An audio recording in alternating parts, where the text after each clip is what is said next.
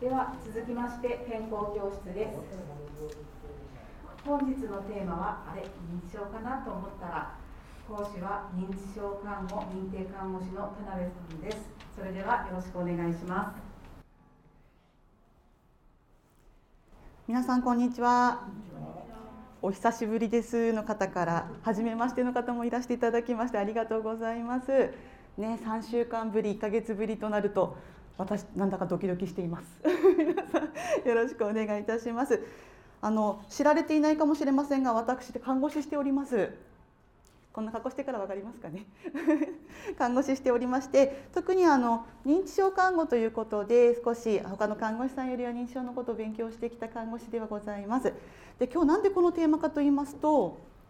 皆さん世界アルツハイマーデーってご存知ですか？ご存知な方大きくなずいていただいてありがとうございます。はい。えっ、ー、とあの家族会の方からもお知らせ来ておりまして、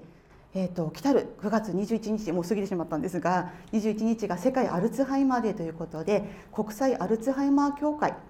ね、アルツハイマー病協会が制定されました制定いたしまして世界各地で認知症の理解介護への支援ということで活動を盛んに行っているのがこの世界アルツハイマーデーということでこの9月21日を挟んで星総合病院でも実は認知症の取り組みということでいろいろなことをさせていただいています。あの夜来てないので分かんないと思うんですけど星病院のところのあの星総合病院というところオレンジ色にライトアップしたり外来の待合のところにもう外してしまったんですけれどもアルツハイマーデーの広報活動をさせていただいたりね、ポラリス看護学系で裏なんですけどそこの看板のところもオレンジ色にライトアップさせていただいたりあと玄関の脇ですね。あの 玄関の脇の葉っぱのところがオレンジ色になるようにちょっとライトアップしてちょっと紅葉したのかなって勘違いするぐらいちょっとオレンジに頑張って照らしてたんですけどなかなかねあの鶴ヶ城オレンジにとかそんなようなことができなくってあの星病院全体オレンジにはできなかったんですけど心ばかりあのオレンジ色にライトアップさせていただいて私たちもこの世界アルツハイマーデーをこう応援していくという形での参加とさせていただいておりました。であのこれフェイスブックに載せてあるんですけどこうオレンジのなんかあれあれやってますよみたいなところの広報もさせていただきながらやってきました。でその月間ということもあって私の方で認知症のことをさらに皆さんに理解していただきたくって予定していたんですけどコロナで流れてしまうかも中止かもと思っていたら3日前にですねやれますよってことで慌てて資料をね あの作らせていただきましたのであの今回はあの内容としましてはあれ認知症かなと思ったらということで診断から治療に向けてといったところをお元気である皆さんがこういう病気かそうかこういうふうにするといいのかってことを理解していただくという流れでお話を作ってまいりましたのでなってからというよりはなる前の段階でならないためにといったところなってしまったとしてもこうやって元気でやっていこうという形のお話にできたらななんて思っています。はい、私認知症看護認定看護師をやっておりますって書かせていただいています。はいということで早速お話を進めてまいりたいと思います。皆さん認知症って今ボンボンお話しさせてもらってますけど一体どんな病気だかご存知ですか？意外と最近テレビとか雑誌とかいろんな広報活動が盛んにされてきてる中で認知症はこんな病気だよなんてことをねお話しされておりますけれども実際皆さん認知症といった病気正しく理解されているでしょうか？ちょっとイメージしてみてください。刺すかな？刺しますか？はいどんな病気かなってこうイメージできましたか？ね。どんな病気ですか？後ろのスタッフの皆さんも。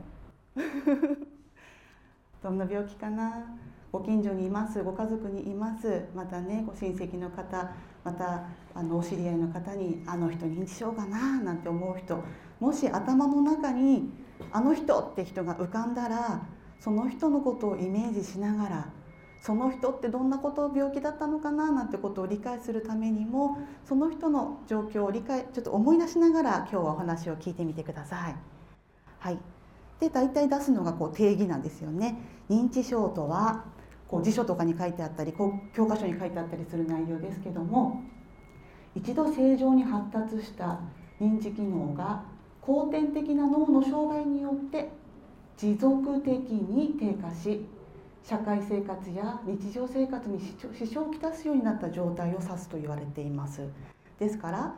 物忘れしているの私が認知症ではなくて物忘れをしてきた何らかの原因があって頭の障害があってそれに伴って日常生活社会生活が送れなくなってきた時に認知症っていう病気が怪しくなってくるっていうことなんです。じゃあそれはどんなことが原因で起こるんでしょうか？何度か来ていただいている方これの答え出てくると思うんですけど、まあ、資料にもありますがね。原因の一つは皆さん何だと思いますか？知的機能が下がる日常生活を送っていくための能力が下がってきてしまうこの流れは何で起きるんでしょうか？イメージできますか？一つ目は加齢現象なんですね。皆さん若い時のように速く走れますか？若い時のように階段上がってはあ息切れませんか？若い時のようにはいかない。若い時のような張り艶感はどうですか？若い時のような記憶力はどうですか？若い時のような視力はどうですか？といったように人間の体は年を取るごとに衰えていくんです。白髪も出るしシミもシワも出るしやだやだって思うかもしれませんがみんな平等にやっぱり衰えていくんです。その衰えは実は認知機能も一緒で年を取れば年相応に物忘れってしていくんですよ。私もあれ忘れたこれ忘れたって若い時のようにパッパと頭は働かないかななんて思っています。ただ年相応に下がっていくものは日常生活困んないんですよね。最近忘れっぽくなったからメモするかな。最近忘れっぽくなったから誰かに頼むかな。一緒に行ってもらうかな。なんていうように対応策が練れる。から困んないんですけどそれを急激に進めてしまうものがはい頭の病気。皆さん聞いたことありますか？アルツハイマー型認知症とかレビー小体型認知症とか脳血管性認知症といったような頭に悪さする病気また脳出血した脳梗塞したなんてことの後に何らか物覚え悪くなっちゃったなんてこともあるかもしれません。何らかの頭の病気って確かに認知機能を落とさせます。その他に実は意外とほったらかしにしちゃうのが体の病気。貧血だ血圧が高い糖尿病がある腎臓が悪いあっちこっち悪いんだけど病院嫌いなんだ。なんていう人はどうでしょう？元気にシャキシャキ生活できてるでしょうか？やっぱり体の病気を患うと体って衰えるんです。体が衰えるとその上に乗っかってる頭の部分も土台が衰えれば頭の機能も衰えていくんです。だからもともと持ってるお病気をやっぱり放置してしまう。治療し続けていけない。そんなことになるとやっぱり認知機能にも影響を及ぼしちゃったりするんですね。ですから私たちはどこを治せばいいでしょうか？っていうふうに思うとやっぱり体の病気は見ていかなきゃいけないし頭の病気も早く見つけなきゃいけないと思います。ただお年を取ることはみんな止められないのでね私も平等に1年に1歳ずつ年を取ります。頭のあのやっぱり年を取ることは止められないのでいかに頭を使って若くいるか。年に逆らっていくかって気持ちは十分あるんですけどもこの衰えた認知機能をいかに上げていくかっていうよりはいかに保っていって今の状態今のいい状態を続けていけるかっていうのがとても大事になってくるわけです。はい皆さんのとこにも載せておきましたが物忘れと、ね、老化に伴って加齢現象に伴って起こってくる物忘れは誰にでも起きますただ認知症になって起こってくる物忘れはちょっと違うよ。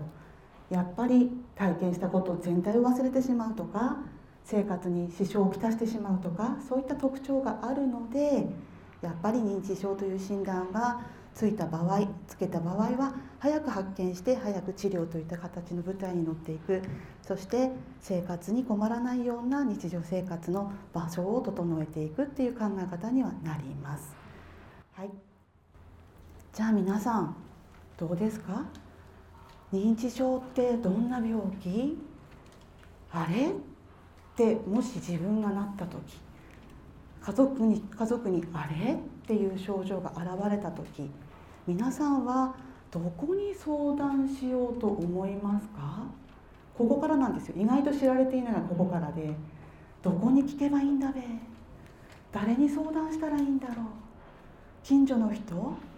先生それとも地域の人皆さんは誰に相談しますか？ちょっと考えてみてください。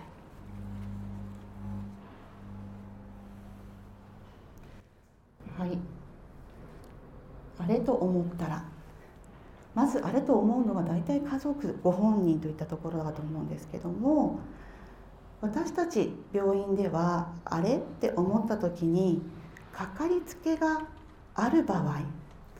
まずかかりつけがある場合はかかりつけの先生にご相談することをお勧めしています。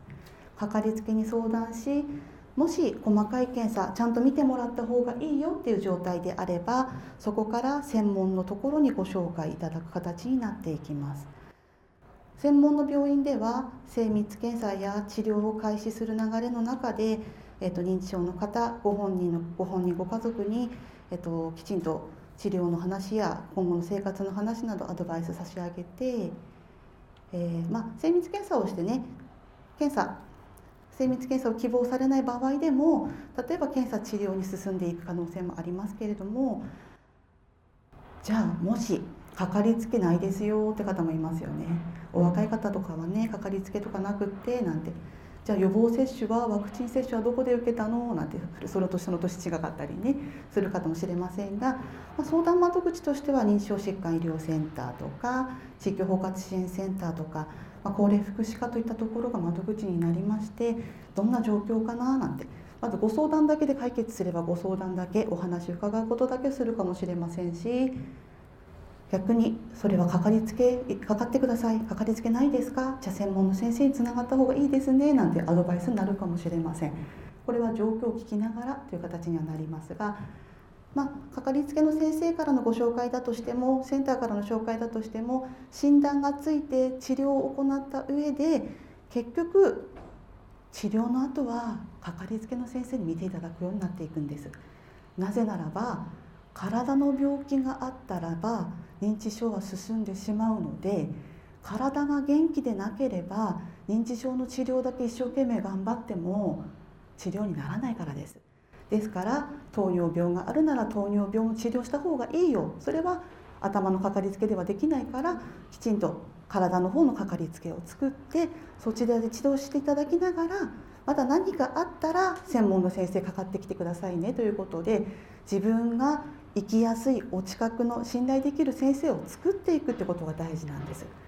でやっぱりセンター側も「はじめましてこんにちは」って来て「私認知症ありますか?」って来られてもいつもの A さんいつもの皆さんを知らないのにいつもの状態が知らない1年前の状況が知らないのに今日来たあなたが認知症かどうかってことを見ることはできないんです。なぜなら日常生活に支障をきたす病気だっていうのは誰が見極めるかなんですね。ですからご家族に来ていただいて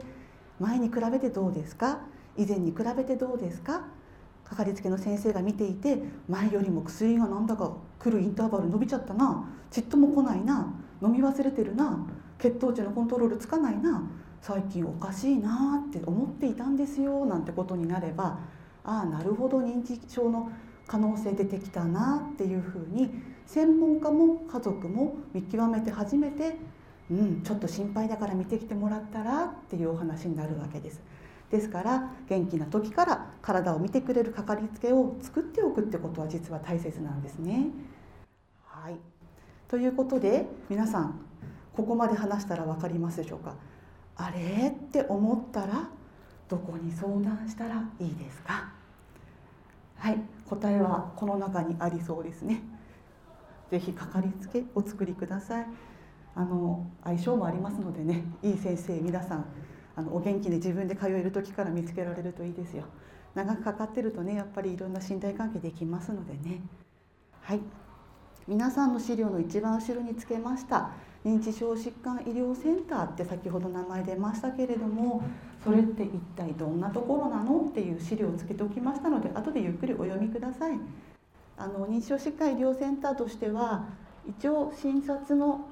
ところからご予約入れて数週間かかります。長いところでは23ヶ月かかったりするんですけど初診までになかなかお時間もかかりますし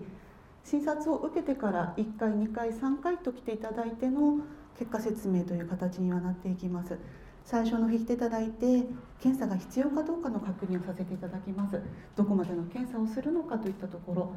そして検査を行っていただきまして結果説明結果説明の後ももし仮に認知症だった場合は23週間に1回来ていただいて大体23ヶ月かかってあのお薬の調整を行っていきます。お薬の調整についてだいぶ状況が安定してきたなとなった場合かかりつけにまた戻っていただきますがかかりつけで見ていただきながら何かあった時にはまた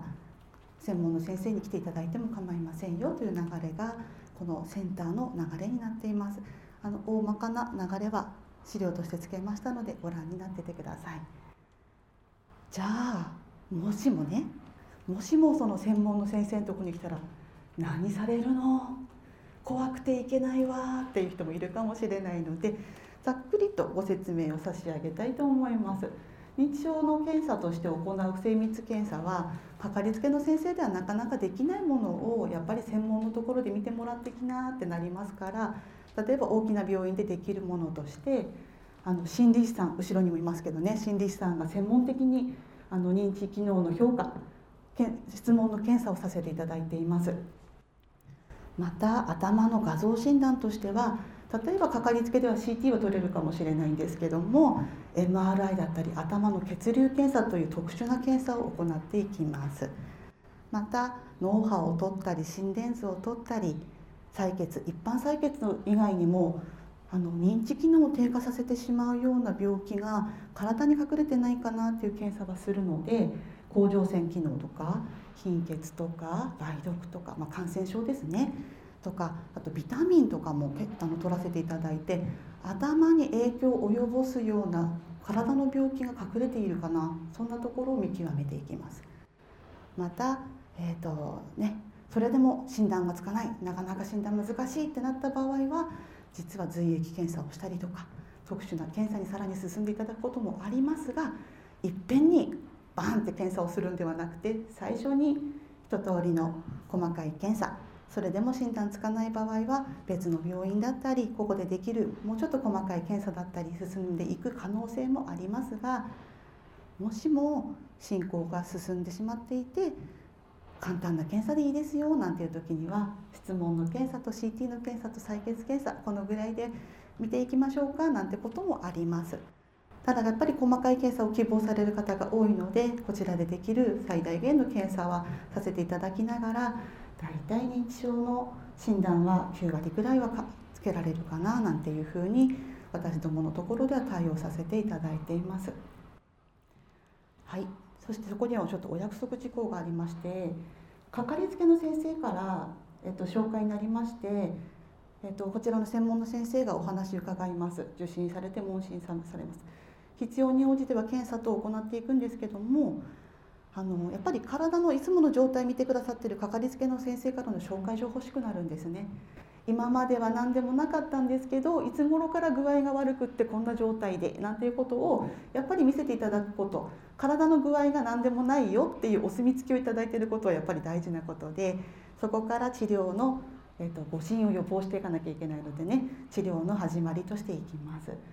そしてどこまでの検査を希望するのか本人ご家族さんとお話ししてこういう検査ができるけどどこまでやりますか？というところを必ずご本人さんたちに聞きながら検査内容を決めていきます。で本人家族の方必ず同伴していただいて運転はしないで来ていただいています。ね、認知症を疑われる方認知症の方運転禁止となりますので運転はしないで来てくださいねということをお約束していただいて結果説明は結果に応じて治療の相談していきます。結果が出たから必ずお薬飲みなさいではなくってやっぱり飲める状況なのか飲みたいのか飲んでどういうふうになっていきたいのかそんなところを確認しながらお薬どうしますかやってみますかってことをご本人ご家族と相談しながら決めていきます。お薬が始まれば薬物療法の管理健康管理また介護保険を紹介させていただいて、ね、あのお薬飲みながら日常生活の場面も整えていただくような形で予防のためのアドバイスなんかも行っていきます。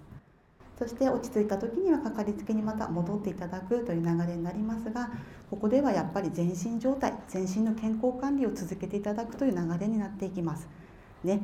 糖尿病ほったらかしいでも頭は治してくださいっていうのは難しいわけですよね。はい。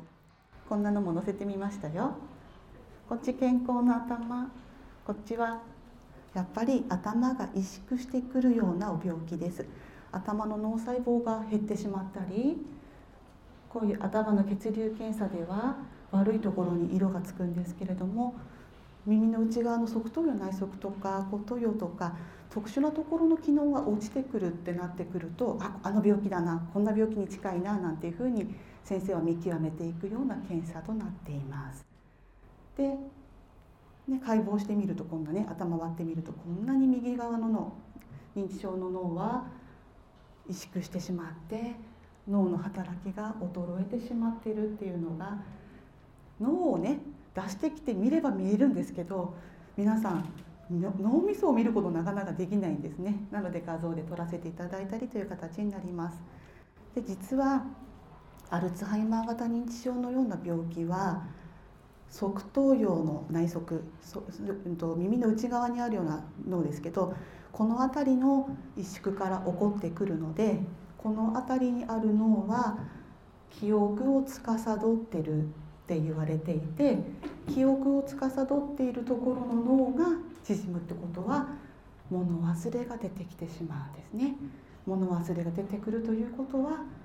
皆さん物忘れっていう体験をしたことありますか？はいちょっと記憶のお話少ししますね。はい皆さん今から海馬を使っていただきます。よろしいでしょうか？はい想像してみてください。今まで一番美味しかったものは何でしょうか？ああれ美味しかったな。また食べたいな。なかなか県外に行けないから行けない。え行けませんけど。じゃあ今まで一番頭にきたなんてことを思い出せますか？あの時のあれは頭にきたとか思い出せますか？ちょっとね極端なお話でしたけれども今皆さん会話使いましたよ。どこか暖かくなりましたか？どこか動いたの分かりますか？なんてね分かるわけないんですよね。脳細胞がね動いたこと分かるわけないんですけれどもあの思い出してください。記憶っていうのはあの見たものをまず覚えます。強い刺激の場合美味しかったなんてね美味しかったものなんて思い出すとあの時のあれなんてこう思い出してくださいなんて言われるとまたあの時のこう出来事とかあの時の味とかいろんなことを思い出したりしますけれどもこの何度も何度も繰り返したりみんなに伝えたりまた食べに行ったりなんていうこう思い出のこと何度も何度も繰り返されるこの記憶は強い刺激として脳は判断します。特にこの海馬がこれは大切な記憶大事な記憶覚えておきたいわっていうふうに強い刺激を覚えておこうとするんです覚えておくと大脳皮質に記憶を持っていって思い出としてデータ保存します。データ保存したものを思い出してください。あの時の憎たらしいあのことなんてね忘れもしないあの言葉とかね思い出してくださいというきっかけによって思い出すことができるこう想起することができる。この覚えること大切なことを覚えてね思い出してねああの時のことを思い出したっていう記憶を操作するこの動きは全部海馬がやってるんですね。この海馬がやっていることなんですけど例えば弱い刺激。皆さん今日の朝ごはん何食べましたか？何食べました？思い出せますか？朝ごはん。昨日は？うん。一昨日は？ここ1週間の朝ごはん思い出せますか？うん。私は無理です。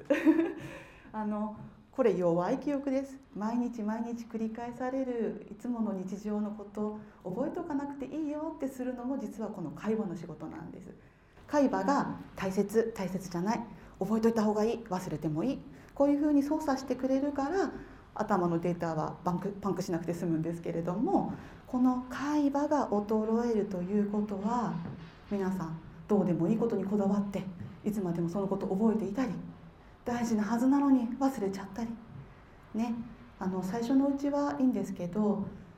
あの思い出してください。あの時のことって言っても過去の大切な記憶も掘り掘り起こして持ってくることできなくなってしまうんです。あの時の楽しかった思い出あの時の嬉しかったことあんなことしたよねこんなことしたよねそんな思いですら思い出すことができなくなってしまう病気だとしたら認知症の人ってどんな思いなんでしょうか？どんな気持ちでいらっしゃるんでしょうか、ね、やっぱり認知症の人のことを思った時に海馬の病気海馬が萎縮して起こってしまう病気なんだとすれば日常生活記憶障害で困ってらっしゃる方がどれだけの思い、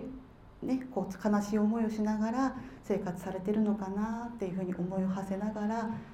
認知症の方と向き合っていただいて優しくなっていただけたらななんて思っています。はいということで、まあ、記憶こういう病気だよこういうところが衰えてしまう病気だよってことをご理解いただいた上でじゃあ仮に認知症になってしまった場合はどんなふうに治療していったらいいのかなっていうお話になります。認知症の治療は、まあ、薬物療法非薬物療法がありますけどもまずお薬をえっと、飲むことはできるんですけど完治させるようなお薬は出ているわけではないんですね。治す薬が出ているわけではないんです。先ほどのやあの折れ線グラフのように今の状態を保っていくためにいかに頭の機能を働かせていくか抗認知症薬といった薬や困った症状に対してのお薬という形になっていきます。また非薬物療法では良い環境で過ごすこと日頃から一生懸命いろんなことに取り組むこと全身の健康管理といったところまた認知症になる前からの生活が大事だよなんていうふうに言われています。ちょっとね挙げときましたけどあのドネペジルアリセプトという薬とかレミニールという薬またイクセロンパッチという貼る薬こういったものが出されていますがこれらはあくまでも認知症の治療薬ではなくてやっぱり認知症の方の脳を活性化させたりとか認知症の方の意欲を出したりとかそういうお薬になりますのでじゃあお薬だけ飲んでいれば治るかってことではなくお薬を飲んでいてもゴロゴロ寝てばっかりいたんではせっかく持ち上げた気持ちを使ってもらうところがないのでやっぱりこうお薬とお薬以外の効果を相乗効果で持ち上げていただくことが大切になります。また貼り薬というあとメマリーというお薬もございます。こういった薬を併用しながら合わせながら調整していくというのも実は専門の病院の特徴になっていますし特徴としては意外とあの早い段階で認知症のお薬を飲み始めて治療をされてる方だとなんとなくこうそのいい状態が保たれてて認知症の診断がついてるんだけどお薬飲んでる方なんですなんて言っても普通の方と変わらずコミュニケーション取れたり生活できてる方結構いらっしゃるので体に合ったものを飲み続けていらっしゃる方でお元気な方っていっぱいいるなってこともありますのでこういったお薬もご相談しながら飲まれるといいのかななんていうふうに思います。またニュースになりましたね。新薬。私これ飲んだことないし飲ませたことないのでまだ分かりません。日本ではまだ承認されておりませんがアメリカで承認されたということもあってちょっと調べてみましたけどアデュカヌマブというお薬だそうです。覚えづらいですね。私なかなかベロ噛んじゃいそうなんですけどね。はいこの薬はその頭の中にえっ、ー、と脳を衰えさせてしまう毒素を蓄積しているものをこう分解して出させて取り除いていくというお薬だそうですが4週間に1回1時間かけて注射をして、えー、610万円機能低下の抑えることが期待されていますということなので日本に入った場合どのぐらいのペースでどういった方が対象でという形になっていくのかはこれからのニュースなんかをご覧いただきながらかななんて思っています。ただやはり認知症の診断を受けた方にはね画期的なお薬だとすれば本当に日本で承認されて効果的に使われていくということで認知症が治療されるのであればこういった新薬どんどん開発されていくといいななんて思っています。はい皆さんの資料にもご載せましたのでね、えーと、まずは全身の健康管理認知症に習った後でも認知症になる前でもやっぱり予防って大切で全身の健康管理が大切です。全身の健康が頭の健康とつながっているということをご理解ください。まあ、こういったデータなんかも載せておきましたのでね後でご覧ください。はい2つ目は意欲です。自分の頑張り大事ですよ。やっぱりね体を使ったり頭を使ったりどこかに出かけていろんな人に会ってお話をしてうんと気使うから嫌なんだっていう人いるかもしれませんがこういった気を使いながら楽しみながらっていうのも実は大切で頭と体を鍛えていくっていうことは日々行っていくと大切です。特に人に会ったり人と話したり笑ったり楽しむってことは脳の活性にとても役立つと言われてますので是非このような場を使っていただきながらお元気にご過ごしください。はい、生活習慣の予防になるものも載せておきましたのでご覧ください。また認知症の予防3つ目としてはやっぱり良き理解者の中で年を重ねていかれることの方がいいです。毎日「ほら忘れちゃうほら忘れちゃう」って怒られて生活するよりは「忘れたっていいよそのくらい私が覚えててやるから」なんていう人が近くにいてくれて穏やかに過ごされていくのが大切かなと思います。良い環境安心できる環境で年を重ねていくということが大切になっていきます。やっぱり周りに分かってもらうとかね早くサービスを使いながらあの環境を整えていかれるということが大切になります。そこでご提案です私たちやっていますこのオレンジカフェといったところはそういった意味を込めまして行っているものになります。認知症の方やご家族専門の方地域の皆さんなどが誰もが参加できえーと、和やかに集うことができるカフェを目指して頑張っておりますが、まあ、何でも話せる場とかねここだったら何でも話せるし息抜きになるといったような風に使っていただけるといいのかな。昔はねあの向こうの広いところでお茶を飲みながら オレンジカフェなんて行っていたんですけど今はコロナのこともありましてなかなかお茶をお出しすること一緒にねお茶を飲んだりすることができなくなってしまったということなんですけれどもまたコロナが落ち着いてコーヒー飲みながらのんびりお話しするような会ができたらいいななんて思っています。ちょっと時間過ぎちゃったんですけどこれだけ話させてください。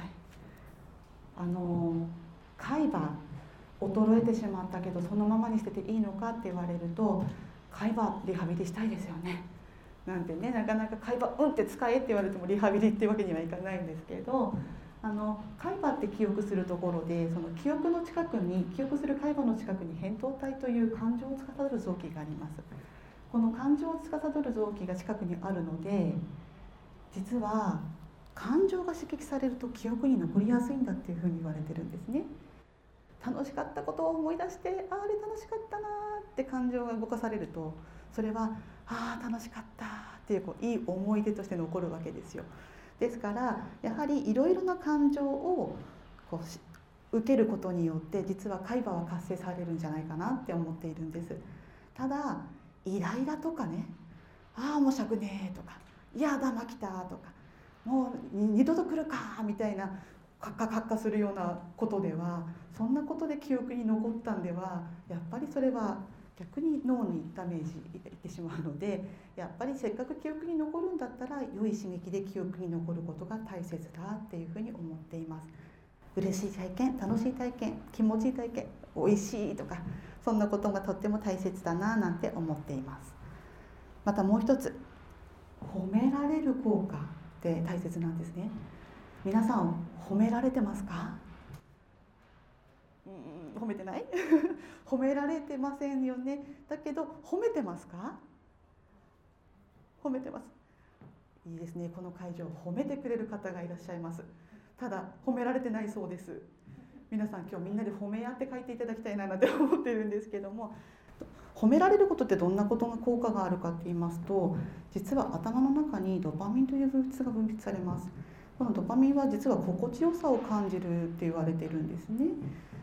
で綺麗だねとか可愛いねとか素敵だねとか言われるとちょっとこうむずがいいようなうふっていう気持ちになったりしませんか？これが実は頭の中にこうドパミンが出たっていうことなんですけどこれ毎日毎日綺麗だね綺麗だね綺麗だねって言われてもだんだん頭は慣れてきて「はい私は綺麗なんです」ってこう何ともね感じない脳になってしまう。同じドパミンが分泌されても人間の脳はわがままなのでもっともっとドパミンが欲しいっていう気持ちになってきたりするわけですがそこに適度な運動をすることによって何が出ましたね。セロトニンという物質が出たりします。幸福感満足感を与える物質だと言われていますしまた別なものとしてはエンドルフィンというものも出るそうでこのエンドルフィンはなんか鎮静効果をもたらすと言われてます。実はこの運動をすると脳はこういうホルモンに満たされてちょっと感受性豊かな脳になるんだというふうに言われていてこの感受性豊かな脳が育ったところに「今日頑張りましたね」今日も今日も一生懸命やってたの見てましたよとか褒められるとちょっとこう「はあ褒められた」っていうこう感受性豊かな脳にドパミンが出ると実は人間のやる気につながってるんだよなんていうふうに言われています。ですから健康教室に来て体操して皆さんすごいこんなにいっぱい集中して聞いてくれて嬉しいですなんて言われたらあ来てよかったって思うじゃないですか来てよかった運動してなんか爽やかな脳になったってことをやっぱり私たちもいいことだと分かっているのでここで皆さんに運動を提供して学習を提供してそしてみんなで褒め合っていく場としてね あのやっていただきたいななんて思ったのでぜひぜひ皆さんこの褒めるということを自分のためそして周りの方の健康のためにやってみられたらいかがかななんて思いって今日は時間をオーバーしてしまいましたがお話しさせていただきました。ね、ここでお会いしたこともここでね皆さんとこうやって時間を共にしたことも「いや今日会えたね」なんていうふうにやっぱりこうお互い声かけ合っていただけますと褒めの効果と同じように心地よさを体験しながらいられるのかなと思いますので是非皆さんそういうコミュニケーションもやってみられるといいかと思います。ということで私のお話終わりとなります。あの認知症もし認知症かな？なんて思った時はやっぱりかかりつけの先生とご相談しながらまた地域のサービスをあの地域にねご相談しながら不安なまま置かずにもし仮に認知症だという診断がついたとしても早めに治療しながら安心した環境を早いうちに整えていかれる。そういったふうに考えてみてください。私どももそういった相談の一端を担う上でこれからもオレンジカフェ続けてまいりたいと思いますのでまたこれからもよろしくお願いいたします。以上になります。